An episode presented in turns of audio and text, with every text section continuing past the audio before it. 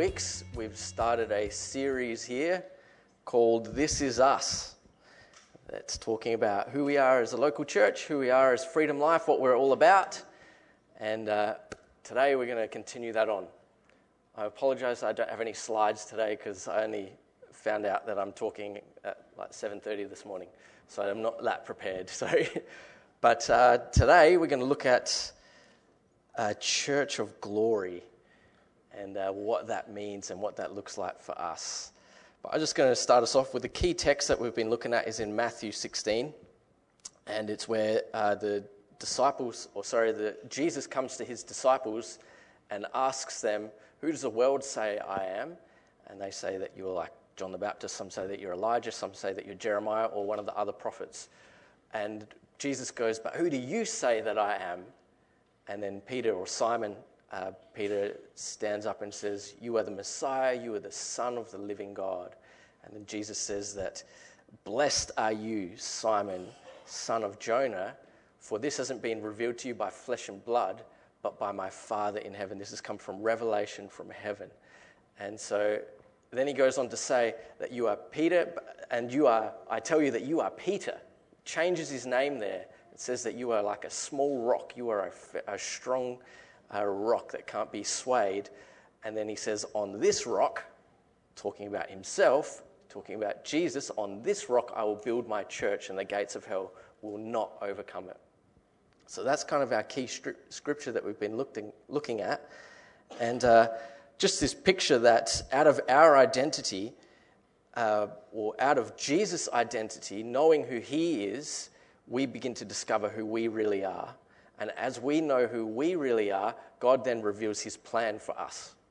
He shows us what he is building, that he's building us together as this church that cannot be overcome by the devil.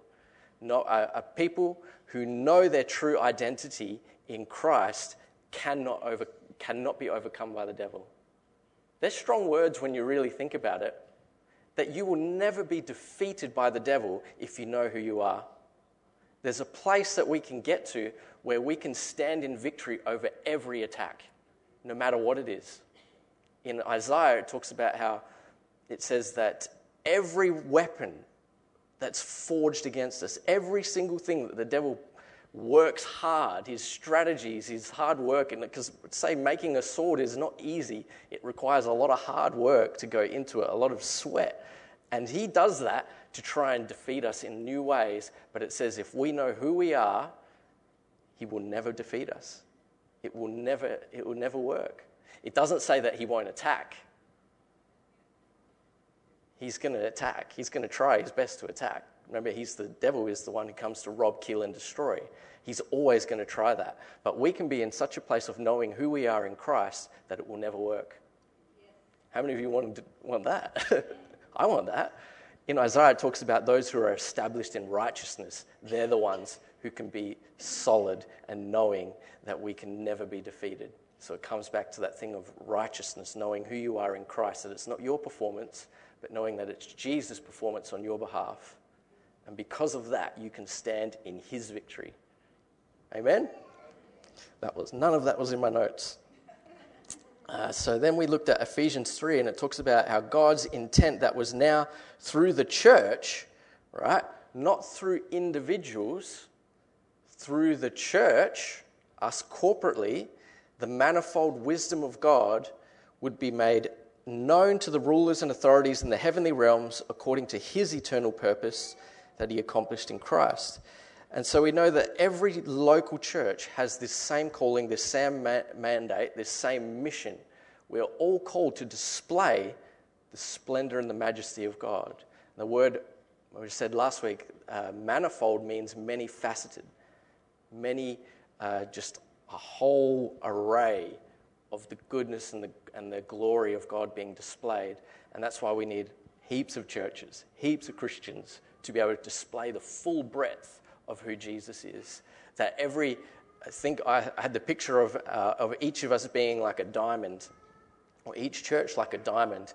And when you put light into the diamond, it refracts and you get the different colors and the different displays of the, of the rainbow that gets, that gets uh, just shines out.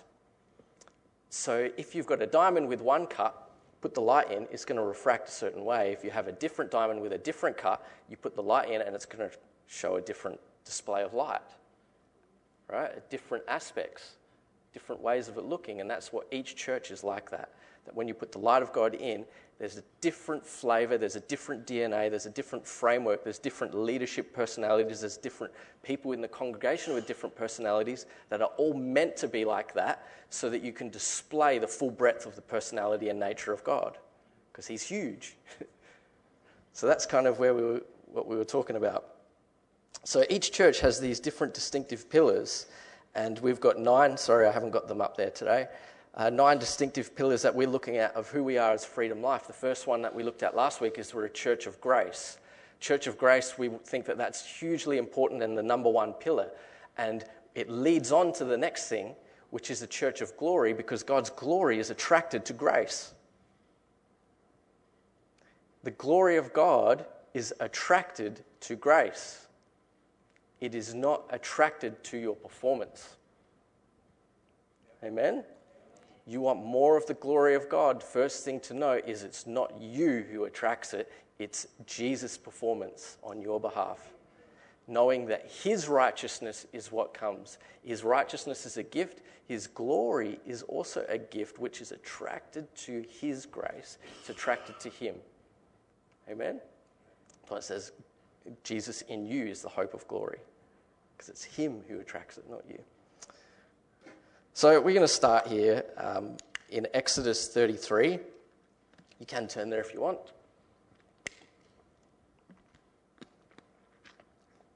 Quite a popular verse. This is talking about Moses in verse 18. If you get there. Sorry, I'm just going to go because we're running out of time. Verse 18 it says, Moses said to God, Now show me your glory. It's a bold thing to say, which is good. And the Lord said, I will cause all my goodness to pass in front of you, and I will proclaim my name, the Lord, in your presence. I have mercy on whom I have mercy, I'll have compassion on whom I'll have compassion. But he said, You cannot see my face, for no one can see me and live. Then the Lord said, There is a place near where near me where you may stand on a rock, and when my glory passes by, I will put you in a cleft in the rock and cover you with my hand until I have passed by. And then I will remove my hand, and you will see my back, but my face must not be seen. And I really like this scripture. And over my lifetime being growing up in church, I've heard it used in many different preachers, and it is generally used to define God's glory. I've heard it when people talk about his glory to define it, they often use this scripture. Have you heard that? Many of you heard that as well? So Moses is called out, calls out to God, Show me your glory, and he responds by saying, I'll cause all my goodness to pass by. And people I've heard so often simply define God's glory as his goodness, which is correct. It is his goodness. But I feel like when we simply say God's glory is just his goodness. It is a shallow description of what his glory is actually like. Amen? It's true, but to just say it flippantly, I feel devalues his glory. It's an oversimplification. So Moses couldn't even look at God's glory face, he couldn't look at the full brunt of God's glory because otherwise it would have killed him. So when we see that, like, I'm just going to skip something, sorry. If you look over into the next chapter, it talks about how the Israelites in, in chapter 34, that after Moses had been in his glory, that they couldn't even look at his face because of the brilliance and the brightness of the glory of God. Just the residue of God's glory was on his face, so bright and so radiant that the Israelites couldn't even look at his face, so much so that he had to put a veil over it while it was fading away. That's just the residue of the back of God glory, it's I'm going to talk more about it, but to then just simply define it as his goodness, I think is I don't know. It bothers me. So in 2 Corinthians 3, it says, We are not like Moses, who would put a veil over his face to prevent the Israelites from seeing the end of what was passing away. But their minds were made dull. For this day, the same veil remains when the old covenant is read. It has not been removed because only in Christ is it taken away. Even to this day, when Moses is read, even to this day, when Moses is read, even to this day when Moses is read, right, a veil covers their hearts. Because whenever anyone turns to the Lord, the veil is taken away. Now, the Lord is the Spirit, and where the Spirit of the Lord is, there is freedom. And we all, with unveiled faces, contemplate the Lord's glory, are being transformed into his image with ever increasing glory, which comes from the Lord, who is the Spirit. Again, I just want to emphasize that thing that glory of God is attracted to Jesus, to his grace. And whenever we preach law, whenever we come back into this idea that you need to do something and be better to earn righteousness before God, a veil is covering your heart, a veil gets covered over your faces to the point where you become dull to God and you can't hear Him, you find it hard to experience Him. And that is not what we want in the church. Amen? That's why I started with this thing of church of grace, because that's the pinnacle thing, it's the central pillar to who we are. If we don't understand that, how could we ever expect to walk in glory? We can't. We don't deserve it. Our, our efforts are pathetic. So there was this intense manifestation of God's glory that came with the law, right? Even with unholy, disobedient, unbelieving people. The Israelites are unbelieving generation, it's called. And it says his presence manifested in that place with such incredible power, but it wasn't a lasting glory. It came with huge, intense glory, but it didn't last. See, in the Old Covenant, it didn't have the structural integrity, if I can say it that way, to be able to sustain God's glory didn't have the integrity to be able to carry the full weight of who Jesus is or who God is, his personality. So, God gave very specific instructions in the building and the establishment of the Mosaic covenant and the temple. And uh, if you didn't follow those instructions properly, you would die. Do you remember a guy called Uzzah? I think that's how you say it. And uh, God says, he builds this, this covenant, I mean, sorry, this ark box that's just gold that they put the law, the, the Ten Commandments on tablets of stone in there and some other stuff they put in there. And that was the presence, the, the glory of God was in this box, right? And, and God gives a very specific way of how they're to build it, how they're to design it, and how they are to carry it. That people are not allowed to touch it it had to be carried on poles, uh, wooden poles, and carried on the shoulders of the priests. And in this particular thing, which was cool because I heard this, I think, two days ago at this Power and Love conference, they devised a new way of being able to carry the ark because it's supposed to be carried on the shoulders of the priests. But this time, they put it on a cart, on a wagon, right? Innovation, new ideas, thinking that it's going to be easier for them to be able to travel, make it go around and it wasn't the way that God said. So as, it going, as it's going along, the thing like wobbles and shakes because it's just on this cart thing, and Uzzah reaches out. Someone who's supposed to be looking after it reaches out to touch it to stabilize it, thinking he's doing the right thing. This is the presence of God. I need to make sure that this is like looked after. So he reaches out to touch it, and he dies. Doing something that he would think is a good attitude, good, good motive to be able to stabilize, but he dies. Because that is the majesty, that is the intensity, that is the goodness of God. The glory of God is that powerful, it is that intense, it is that valuable to Jesus and to, and to God that that's That's how powerful it is. Amen? I, I think of it um, like electricity. So if you don't follow the laws of electricity, you're going to electrocute yourself. There's certain ways that God has governed it to work, right? And it's not like God's in heaven standing there looking across the world, and then he's, he's waiting for someone to pick up a live wire and stand in a puddle. And then once they've done that, he's like, okay, you've done that, so now I'm going to kill you. That's not how it works, is it? He set up a law, a certain divine order, that when you don't operate according to it, you are not being, uh, I don't know quite how to say it, but say like your structural integrity in, in relation to that law is just not, you're not operating right.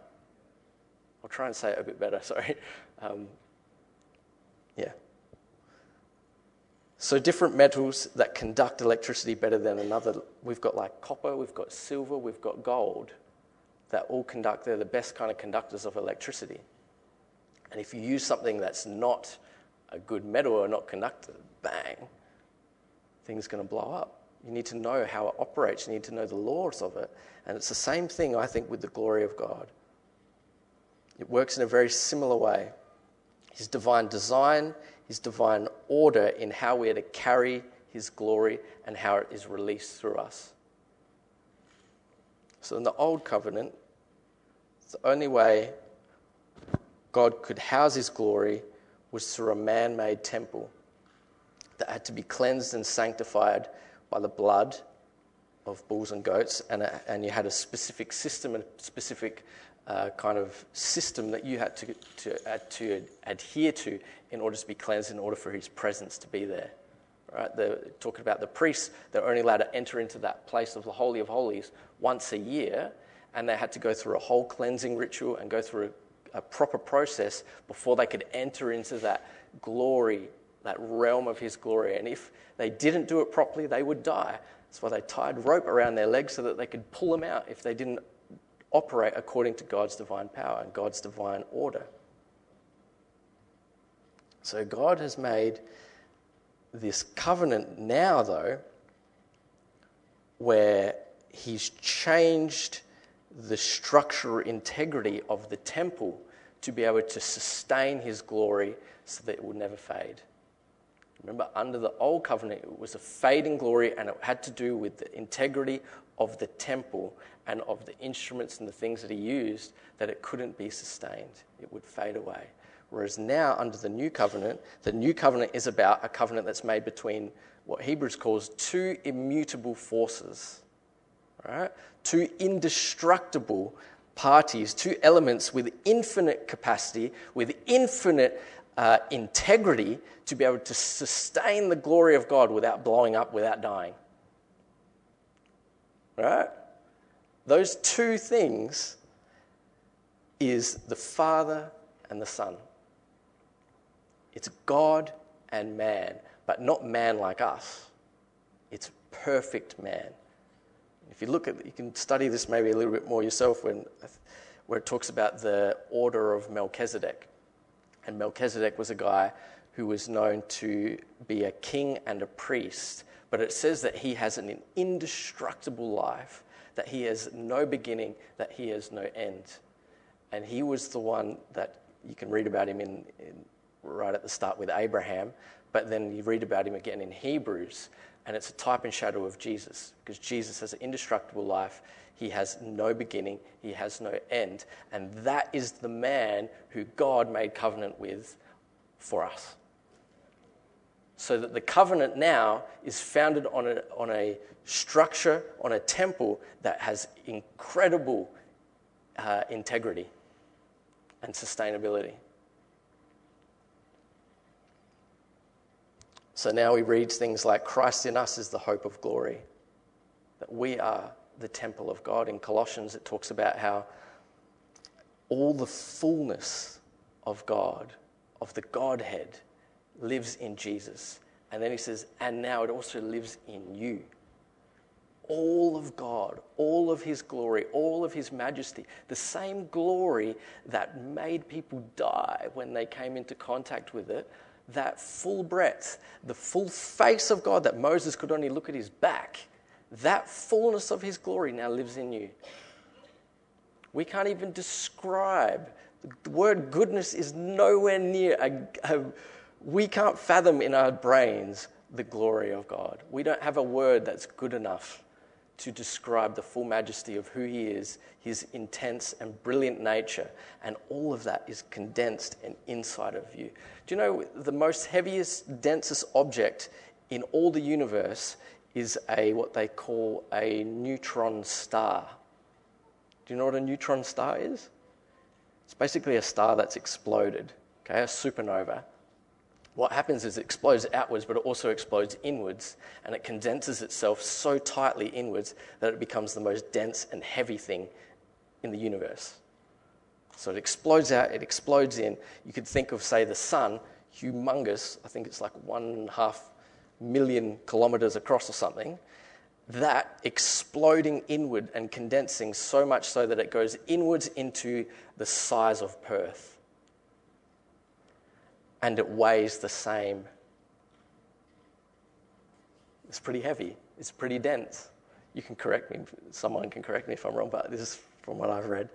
And so think of it this as another kind of illustration. Think of a humongous skyscraper building, the fullness of all that, how heavy it is. You condense it all down into the size of a tiny little marble. And it weighs the same. And you try and pick that up. That's how dense it is, right? Now, here's the kind of thing that I want to get to. This is the point. How dense is God's glory? How dense and weighty and just immeasurable is Jesus' nature and personality? How heavy is it? And He puts it in you. The fullness of God is in you. It's incredible. Our puny little minds cannot fathom it at all. So, three things I just want to give to you about what God's glory is. Um, three attributes that are fairly consistent throughout the Bible when you look at God's glory. And the first one is it's tangible.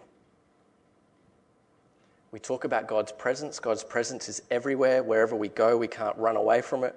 No matter how we feel, His presence is with us. But when you see God's glory, generally you can feel it. Generally you can see it, hear it, smell it, experience it. So there's a difference between the presence of God and His glory. His glory is something is tangible. And um, so yeah, the Israelites to see the manifestation of it the Moses, his face would radiate, it would shine. And uh, the mountaintop, you could see the glory that he would go up. There was a cloud of glory. They were scared to go up it. If they were scared, it means that they saw something. His glory is tangible. Another part of that is, is we could look further on talking about God's glory, His goodness, His, His divinity is expressed through the miraculous. So it's another way to define it. That when we see healings, when we see miracles, signs, and wonders, it's His glory. Resurrection, people coming back from the dead, it's expressions of God's tangible glory. And we are a church of glory, this is what we're talking about. And so we fully believe that we're a church of the miraculous, a church of miracles, a church of signs and wonders, that God doesn't just touch us in an invisible way in our spirit, but He wants to touch our whole being and bring us into the fullness of His glory. So, when we were made in His image, He didn't just make us as spiritual beings, He made us as physical beings, and He calls it good. He calls us His glory.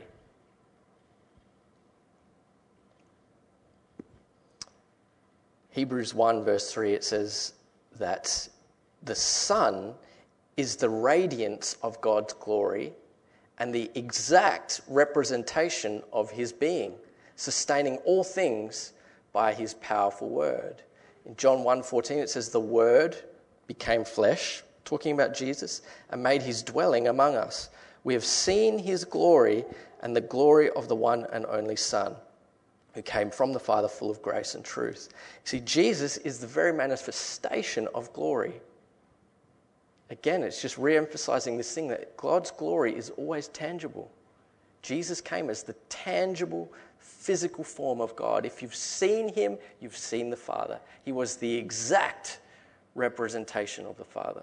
If you know, want to know what God is like and what the Father's heart is for you, look at Jesus, what he did, what he expressed in his life.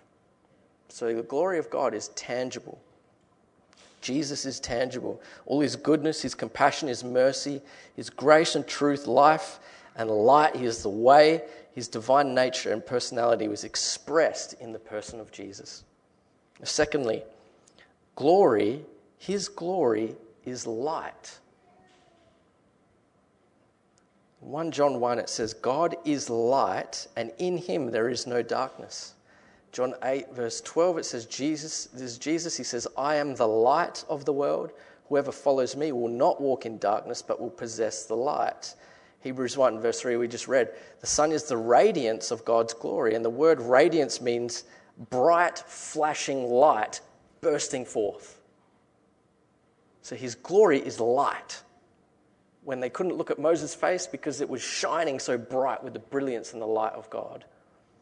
In Matthew 17, on the Mount of Transfiguration, Jesus transforms into a brilliant light. His clothes turn into light, just brightness. And, and then Moses and Elijah appeared, and then it says a bright cloud came down and covered them.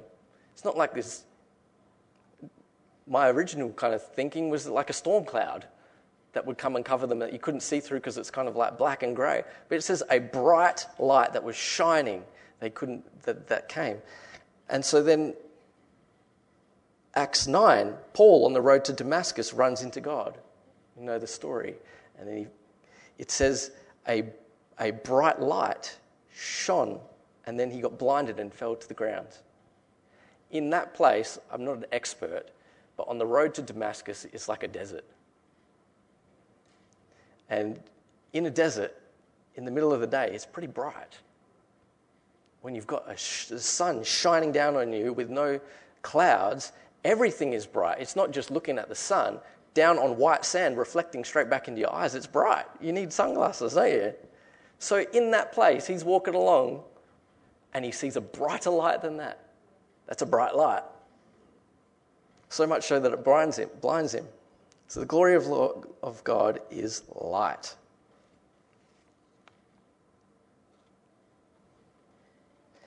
And there's heaps of other, heaps of other examples as well um, throughout. You can look in Ezekiel, it talks often about the brilliance and the, and the glory of God that filled the temple with light and radiance. And uh, this is one of my favorite ones. His, in Habakkuk 3, it says, His radiance is like sunlight, and he has rays of flashings coming from his hands, which is pretty cool. And we also know Isaiah 60, Arise, shine, for your light has come, and the glory of the Lord rises upon you. Thirdly, let's quickly go on through it. Glory has weight. And I kind of touched on this before that the density and the weight and the heaviness of God.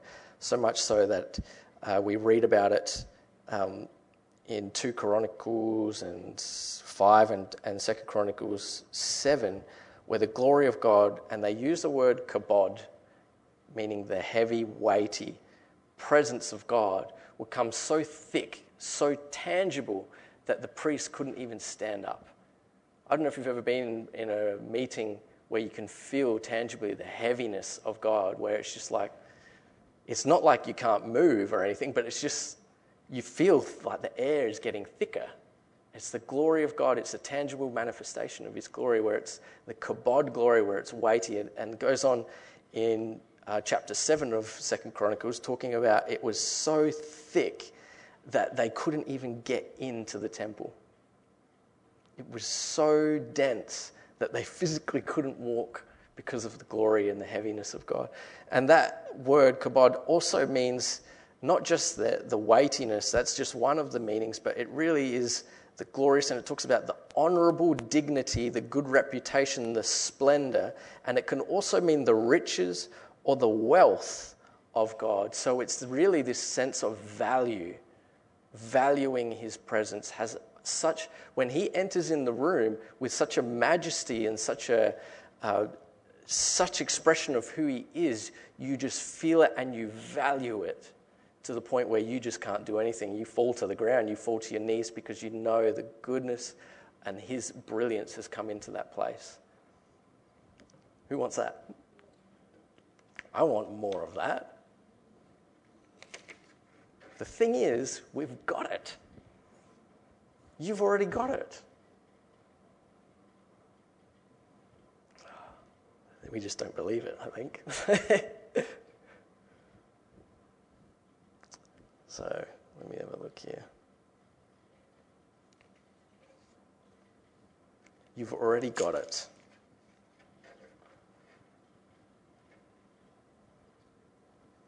I'm just going to read out some prophetic words over us that has been spoken to us over the years. I feel like I need to talk about something else first, though.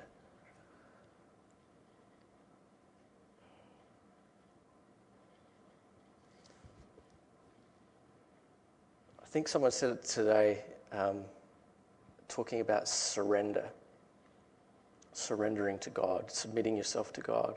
And we know this, there's a scripture in Romans 12 and it says that we are transformed by the renewing of our mind. The word transform means metamorphosize, like a butterfly. So it's transformed from the inside out. So we are transformed from the inside out by the renewing of our mind. And then we can express, we can prove God's good and pleasing will. So we can walk it out and show people.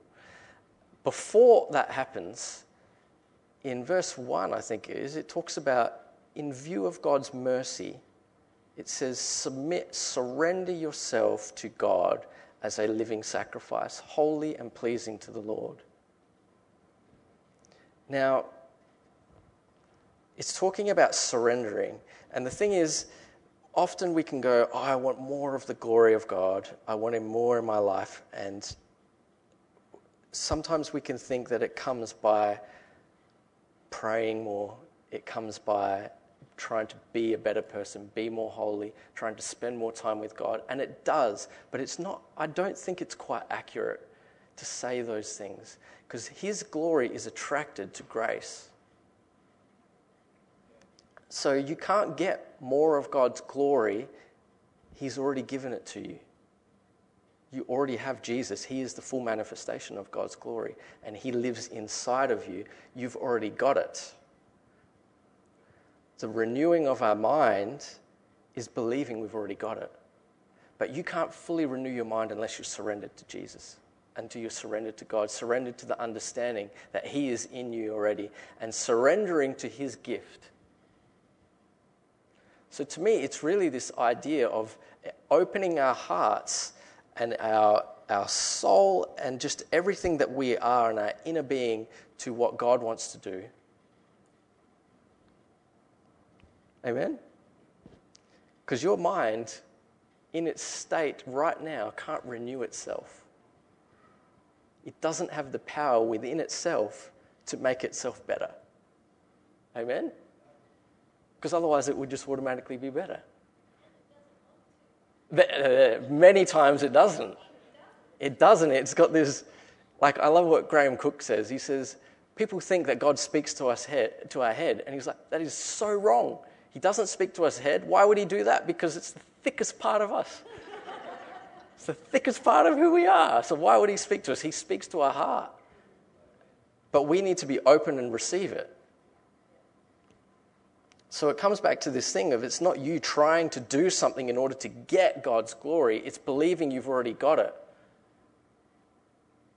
That's, the, that's what we need to get. This whole thing of going back to, I said last week, that the grace of God is meditation, then it's movement, then it's what your message is. And if you've got a problem with your message and a problem with your movement, it's inconsistent, then you don't try and change what you're doing. You go back to your meditation, what you believe, what you think, what you know about God.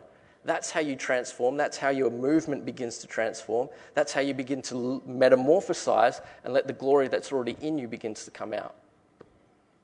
Is that all right? I feel a little bit better after saying that now. So I'm just going to read some words that were given to us a while ago. Um, while I do that, Lucian, do you want to come up and just quickly? I'll try not to be too long. Just play for us a little bit. So the first one it says, Freedom Life, arise, shine, for your light has come, and the glory of the Lord rises upon you. See, darkness covers the earth and thick darkness over the peoples, but the Lord rises upon you, and his glory appears over you. Nations will come to your light, kings to the brightness of your dawn. I had a picture of the people of Freedom Life forming the shape of a net. They were trying to scoop up those who would come in, those drawn to the light because the word will be confirmed with signs, wonders, and miracles. And we at Freedom Life need to expect these people and be ready for them to gather, to protect, to shepherd, and to build them up. We need to scoop them up and keep them safe. We need to be ready for them because they are coming. In Isaiah 60, verse 22, the least of you will become a thousand, the smallest, a mighty nation. I am the Lord, and in this time I will do it swiftly. The Lord is present with you on his mercy seat at all time. His presence is with you in abundance. You will both see and feel the increase of his glory. You will plant seven places of refuge for the people of Perth. God will use you to raise up a seedbed of leaders filled with overflowing with the presence of God. You will be a people who carry the sweet aroma of Jesus and you will be a showpiece, a place where people will be drawn and fed by the Holy Spirit on a daily basis, where the glory of God is thick and it is tangible. This is not a time to hold back freedom life. The ride ahead is going to be wild, it's going to be scary and exciting, full of, th- of thrilling experiences and the glory of God. You will see people set free, coming in to be healed, delivered, and restored. Do not hold back. Do not hesitate. For it is a time to step out, and God will speak through you and bring about His plans and purposes. Many are going to be saved. Many are going to be filled with His presence to walk in His glory every single day. It is a time to rejoice and expect big things. He is wanting to pour out over you and above you all that you can think or imagine the riches, the health, salvation, joy, peace, and restoration. Receive what, it, what He has for you. Do not strive or even travail, simply receive it. Freedom Life, you've been called to be actors in the kingdom of God, taking action, putting action, putting into action God's plan for this present day. He has called you to show the world who Jesus is. You are, as it were, sitting in the upper room, worshiping, talking excited, excitedly about what God is going to do. So get ready. The Holy Spirit is going to fall like a rushing wind and a storm of grace and glory, such like you've never seen before. God is going to use you into the future to unite churches across Perth. We're already seeing this. And you will be instrumental in bringing people into tangible encounters with the living God, releasing agents and of heaven into the streets of Perth, releasing the miraculous power of heaven that sees the blind eyes open, that sees deaf ears hear, the lame to rise and walk again. You have been established to demonstrate the awesome power of God, just as the early church walked in miraculous signs and wonders so too this is your calling, your mandate, your destiny. There'll be those who oppose you, those who will come and ridicule you, who will say that miracles are not for today. But I say to you, do not be swayed. Do not listen to their unbelief, because I've established you to be a miracle church, that you will see it come to pass. You'll have an army of radical miracle workers invading the city, bringing life, bringing freedom, and bringing hope. These were written over 10 years ago. over the years, we've seen and walked in more and more of this, but God's got so much more. We are in just the tiny little shallows. We're not even really in the water of what He wants to do. Amen? He wants this whole city saved. It's going to be more than just the one and twos that need to get saved. We need thousands every day to get saved. Just like in the book of Acts, where Peter stands up and 3,000 get saved. We need more of that if we want to see the entire nation changed for God. And that is his plan, that is his intent. That his glory, not ours, we don't do it on ourselves. We're not like the Tower of Babel trying to build our way to God. It's not like that. We're here to present Jesus and his glory. Amen? He is the one who brings the increase, not us. So stand up.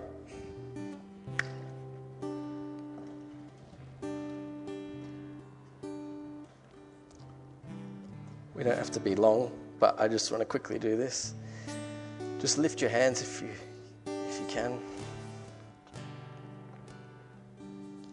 Jesus, we know that you've given us everything. You've put all the fullness of the Godhead inside of us, it dwells in us. But God, I just pray, Father, that we would walk in all of it, that we would walk in the fullness of it. And I pray right now, Father, that there would come an increase of your glory upon us all in Jesus' name right now. Let the glory of God increase. Let it fall, let it be bubbling up inside of us to a new level where when we walk down the street, as we were just talking about before, that it, it, it, it oozes beyond our skin, where people can feel the tangible glory of God, the nature, His love, His personality, His kindness, and His heart would go beyond us, where as we walk, we encounter people where it's not a striving thing, where we're not trying to build something up or trying to like increase our faith or anything like that, but your personality and your glory goes before us. And it, it, it gets, I just pray for that it would intensify right now. Even right now, that that intensity of your glory would increase in Jesus' name, that all the unbelief, all the doubt, all the preconceived ideas that we build up that puts it like we can't have this, that we're not worthy of it, that we don't deserve to walk in goodness, that we need to try and be more holy, that all that junk would just go away. That Jesus has made you holy, Jesus has made you worthy, Jesus has chosen you to be the dispenser and the carrier of His glory. So I thank you, God, for all that junk just being wiped away from us in Jesus' name, that we would be good conduits of your glory, that we would be like gold that wouldn't break, that the, that the integrity of, of our, of our um, just of everything that we are would be so pure, it would be so strong that it can sustain the glory of God and it would shine through us every single day. We thank you for the words that you've given to us, the prophetic words that you've spoken over this church, that we are a church of the miraculous, a church of glory. And God, we say yes, we're putting our hands up and saying, well, that's who we want to be. That's everything that we want to give, everything that we have to that. Because there's nothing else that you're building on this earth except for your church. And so, Father, we thank you again. I just bless every single person here. And I pray that there is intensity in the glory, that it would intensify. Not, I don't want it to just happen here. I, it's good that it happens in a meeting, but I pray that as we go out and in our walk, in our daily life, that the glory of God would intensify more than it ever has before. I would love it to happen in a meeting, and it's nice and fun when it does. But man, I want it more and more in the workplace out in the streets, out in the marketplace, out when you're doing shopping, out when you're just walking, uh, just going somewhere with your kids, and the glory of God just gets manifested, gets released. So I thank you for that, Father. Just bless everyone here. In Jesus' name, amen. Amen. Thank you very much, guys. Yeah. About um, five months ago, I had a great day off. I was just in, in the spirit, you know, not actually trying anything. But Jesus is so wonderful. Mm. I go to this cafe, sit down, and I'm just texting a friend on the phone. A woman walks up to me. She was sitting by the door and she says, I'm not religious, but when you walk through that door, you didn't come in alone, this presence came in with you. And I said, Oh, I know who that is. Sit down, and, and we had like a minute and a half of sharing. Her name's Megan. And yeah, God just dropped on her. So, but He doesn't just want to drop on someone in a cafe, it's like whole suburbs, it's like the whole city. So, and He does. Just love Him.